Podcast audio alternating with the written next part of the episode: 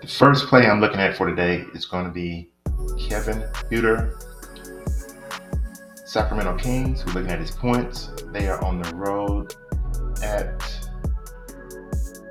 Phoenix. His points prop is 14 and a half. As you see, he can he has hit this 50% of the time in his last 10 games, and he's done it two times in a row in his last two games in home versus Dallas. He's facing a much better defense tonight. In his last game against Phoenix in home, he had 18 points.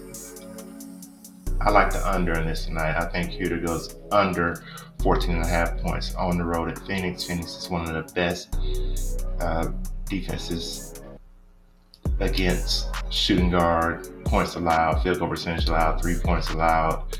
So I like uh, Huerter to go under the proper 14 and a half points for the night.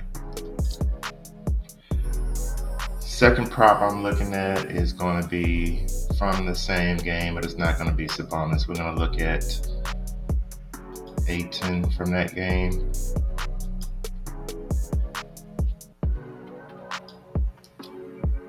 Ayton has been hot lately. I mean, he's been playing very, very well. I mean, very well. We're looking at his point prop of 20 and a half. He's exceeded this in seven out of his last 10, four straight in his last four. He's exceeded uh, 20 and a half points. Uh, Sacramento is one of the worst in the league. Points allowed, field goal percentage allowed, three point percentage allowed, but they're pretty good against the center defense. In his last game against Sacramento, he only had 17 in Sacramento. I think that changes tonight. Uh, he's hot. He's going to have a cool off game sooner or later, but I'm not sure if that's going to be tonight. And we're going to take DeAndre Ayton. We're going to take the over 20 and a half points. Third player I'm looking at is Fred VanVleet. They are going against Orlando in Toronto. We look at his points, rebounds, and assists. His prop on the night is 33 and a half. He's exceeded this five out of his last 10, so 50% of the time. Uh, he went over in his last game on 212 against Detroit. The game was in home also in Detroit. I'm sorry, the game was in home in Toronto.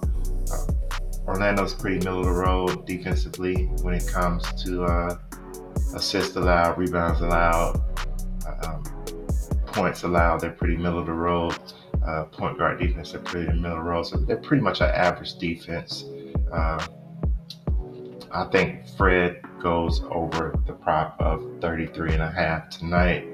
Uh, let's look at his home numbers. In home, only 30% of the time. Again, all 50% of the time in the last 10 games. First Orlando, he has not exceeded that this this year. So I'm going against everything that the numbers are telling me today, and I'm going to take the over on Fred VanVleet today.